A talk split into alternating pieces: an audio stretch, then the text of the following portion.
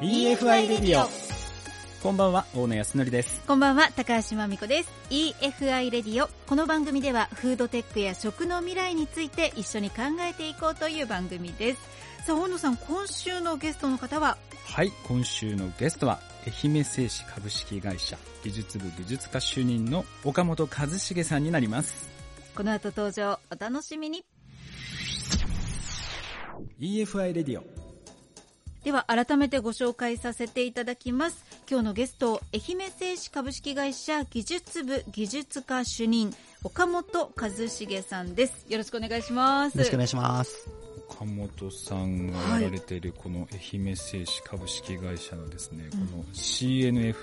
うん、実は言うと、この EFI レディオでも取り扱ったことが何回かあるんですよ。うん、この CNF、あのセルロスナノファイバーなんですけれども、はい、これを食品に使えるようにしたのがですね、国内でなんと2番目の事例なんです。えー、すごそうなんです。これ、なかなか結構すごいことでですね、あの、私は結構正直最初びっくりしたんですよ。はいはい、まず、なんかあの、それを日本というか世界で一番最初に初めてやったのは日本製紙という、まあ、かなり大きい会社だったんですよね。で、愛媛にも大王製紙を含めて、まあ、大きい製紙会社さんもあるんですけれども、えー、いろいろな国内にある製紙会社さんもできなかったところが、なんとこの愛媛製紙さんが、この CNF を食品添加物にするということで、今新しい商品をこう開発されて、今飲料を出されたんですかね？はい、そうです。これどんなものなんですか？これはですね、まあ我々のナノペースト化の技術を使いまして、まあ、宝酒造さんの、えー、まあ、丸絞りという、えー、夏みかんチューハイにですね、あの、我々のマクシーの、まあ、乳化の機能を活かして、オイルであるとか、そういった成分をより効率的に閉じ込めることで、まあ、味や香りにまあ深みを出す製品を作ることができました。これは要はこの、まあ、柑橘由来の CNF というものがなかったら、今までこの味付けができなかったってことなんですかね。そうですね、はい。私はお酒を一切飲まないんであれなんです一番飲みそうなイメージですけど。飲まないからあれだけど、きっと美味しいんでしょうね。きっと。岡本さん飲まれました？飲みました。はい。すごく美味しいです。はい。これでも、そもそもなんですけど、うん、まあ、このセルロスナノファイバーって、まあ、木から抽出するっていうのがこう一般的なんですけれども、はい、なんと、みかんといいますか、はい、柑橘の残差から取ってる。はい、そうです。柑橘を絞った後の、まあ、絞りかす。そうですね。はい。へえ、取れるんですね。はい、そうですね。これはあの、まあ、ジュース工場の方でもう絞りかすとして出てくるものを我々使用しておりまして、その中にセルロース含まれてますので、我々はその、まあ、残差を有効利用してナノファイバー化しています。これはもう最初から、その食品残差、柑橘系のそういう捨てられているものを活用して CNF を作ろうって決めてたんですか？あの、まあ、我々も最初やっぱりあの、製紙会社ですので、パルプ持ってまして、まあ、パルプから作るシネフから入ったんですけれども、まあ、あの、より特徴のあるシネフを作ろうということで、素材を探していたところ、まあ、ちょうどあの、愛媛県で削除残差が有効利用できていないということを、まあ、知りまして、まあ、それを素材にして、完結 CNF の開発の事業を始めました。これちょっと CNF だけだとちょっと分かりづらいんですけど、結構いろんなものに使われてまして、化粧品とかも使われてってるんですかね？そうですね、はい。あの、我々の、まあ、商品はマクシーという名前なんですけども、これも一番最初に採用していただいたのは、まあ、愛媛県の NM ファームさんという会社でして、そちらの保湿クリーム、ボディーソープ、シャンプーに採用していただきました。保水性とかすごいんですよ。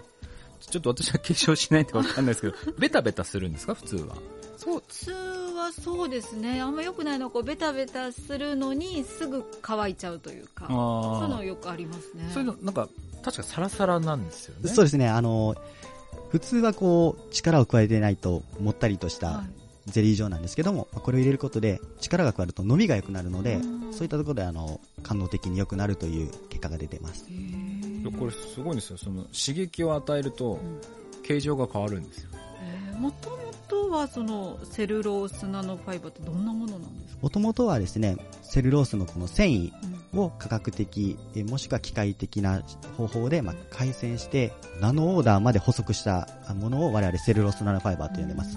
まあ、あのー、大体ですね、髪の毛の1万分の1の細さになります。えー、すごい。もう想像すらつかない。もう、もう見えない。見えない世界です。見えない世界。えー、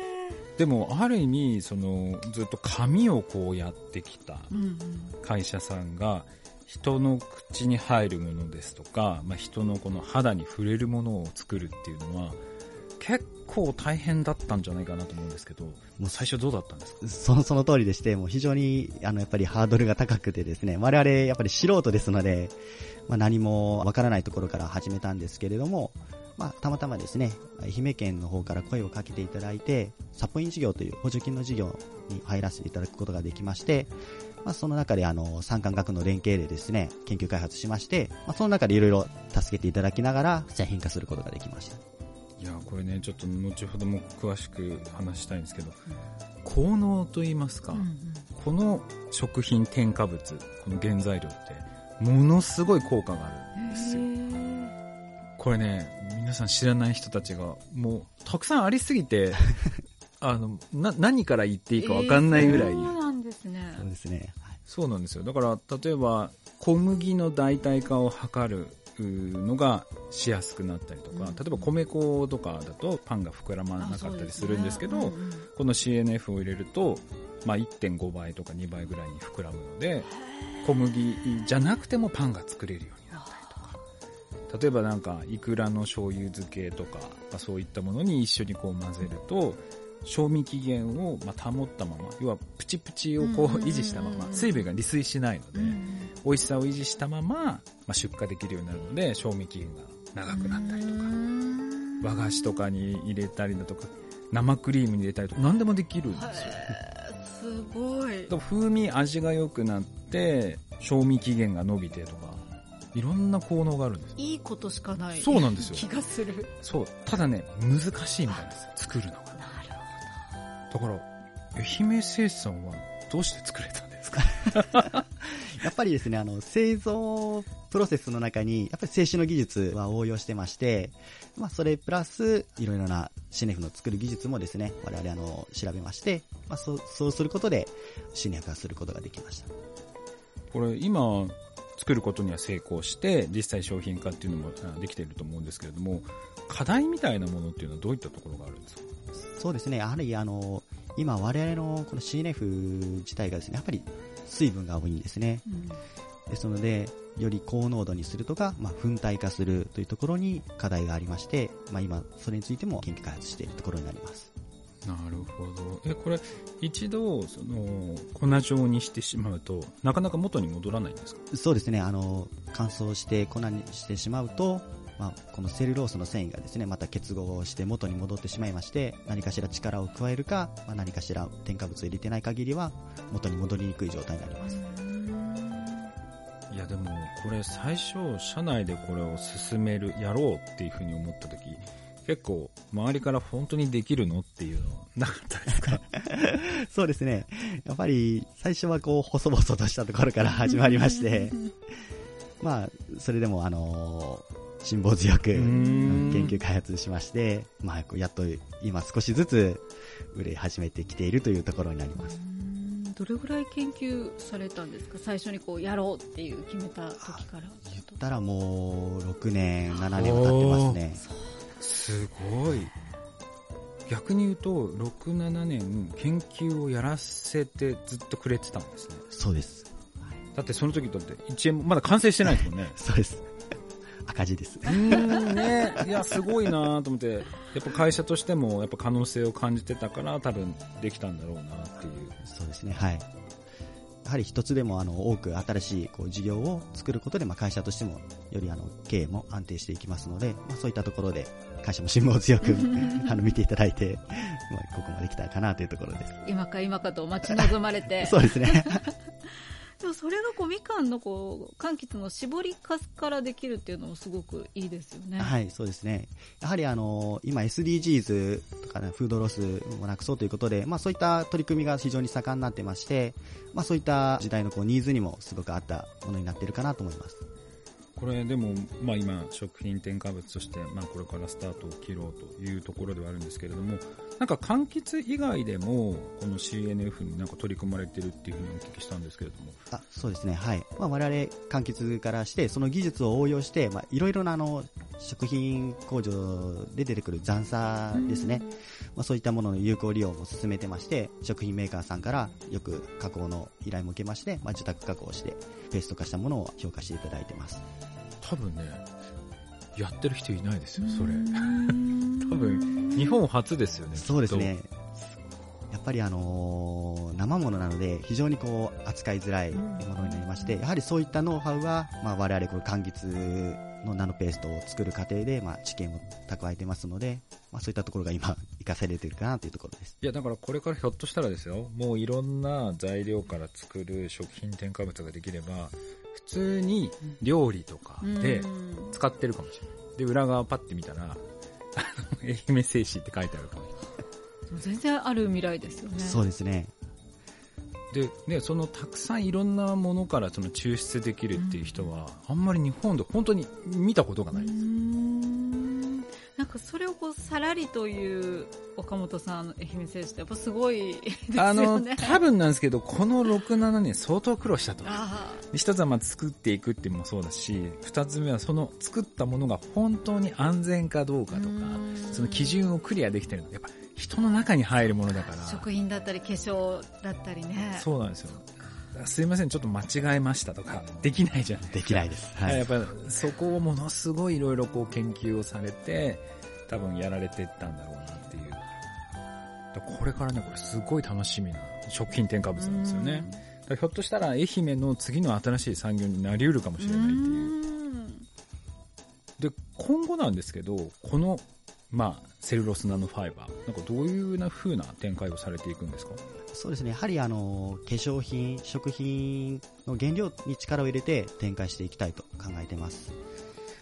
やはりあの、もともと食品の残差ですので、食品には使いやすいですし、まあ、ナノ化することでですね、食品の後味をあの良くしたりとか、まあ、先ほど言ったようなあの、宝酒造さんの例もありますけど、味に、香りにま深みを出すことができる。まあ、そういった方向でより展開進めていきたいと考えております。これって、それぞれお菓子もそうだし、さっき言ったパンもそうだし、ご飯もそうだし、いろんなものに多分使えると思うんですよね。はい、だけど、どんな効果があるのかって、まあ正直まだ今分かってない状態じゃないですか。はい、だから、多分いろんな方たちとコラボをして、一緒になってこう作っていくっていうのがすごくいいんじゃないかなと思うんですけど、はい、そういうのを、例えば生産者の人、例えばうち和菓子屋ですと。愛媛生産と一緒にそういうのやりたいですっていう時ってどうすればいいんですか？それはですね、あのもう弊社に電話をいただいたり、メールいただければですね、あの、すぐ対応させていただきますので、常にお待ちしている状態です。いや、これ本当にいろんなものに使えるんですよね。アイスクリームとかに混ぜたりすると、溶けない。溶けるスピードが遅くなるんです。そうなんです。はい。あの、そう。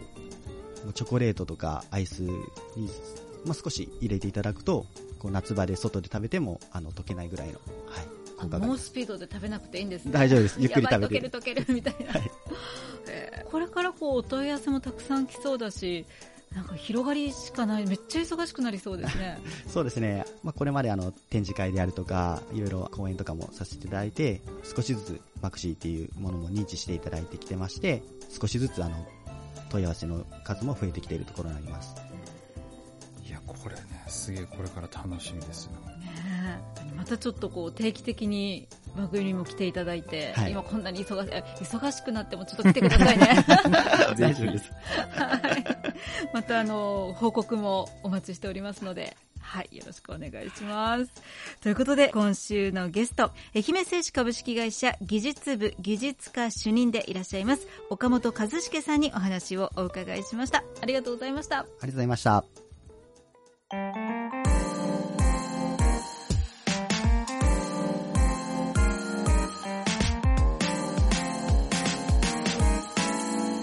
EFI トピックスさて今週の EFI トピックスのコーナーですが今週は大野さん何でしょうか、はい、えー、今週はですね、はい、実は先週ジャカルタに行っておりまして、うん、そのお話ができればなと思ってるんですが。いい色に焼けてらっしゃいますもんね。は痛いです。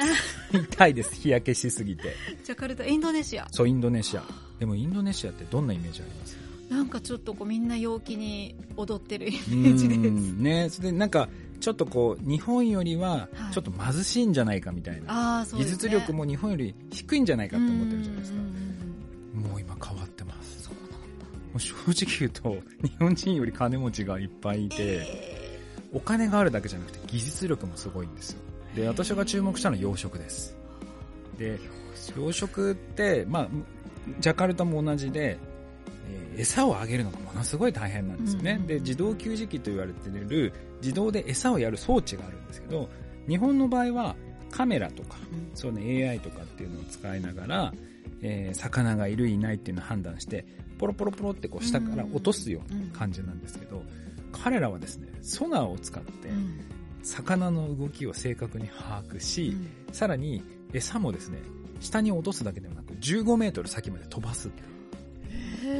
だからまんべんなく餌やりをしてまんべんなく育てられるんですよ。日本みたいに1箇所だけしか餌を落とさないと強い魚だけがそこに集中して弱い魚が食べれないのでその生けの中の魚の品質が安定化しないんですけど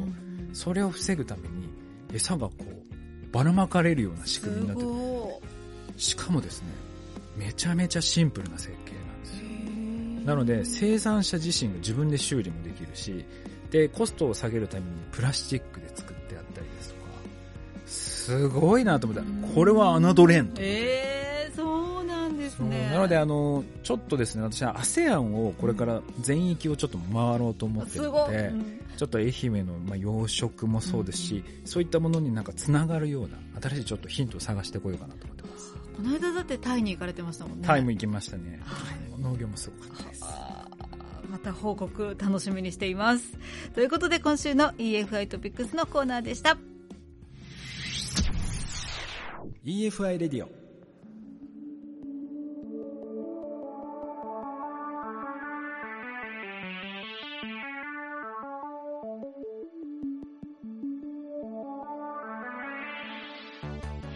今週の EFI レディオエンディングになります小野さん、すごかったですね、愛媛製紙株式会社さん、びっくりしました。そうなんですよ。この、しかも柑橘もそうですし、他の素材からこの CNF という素材を作れるのがいないんですよね。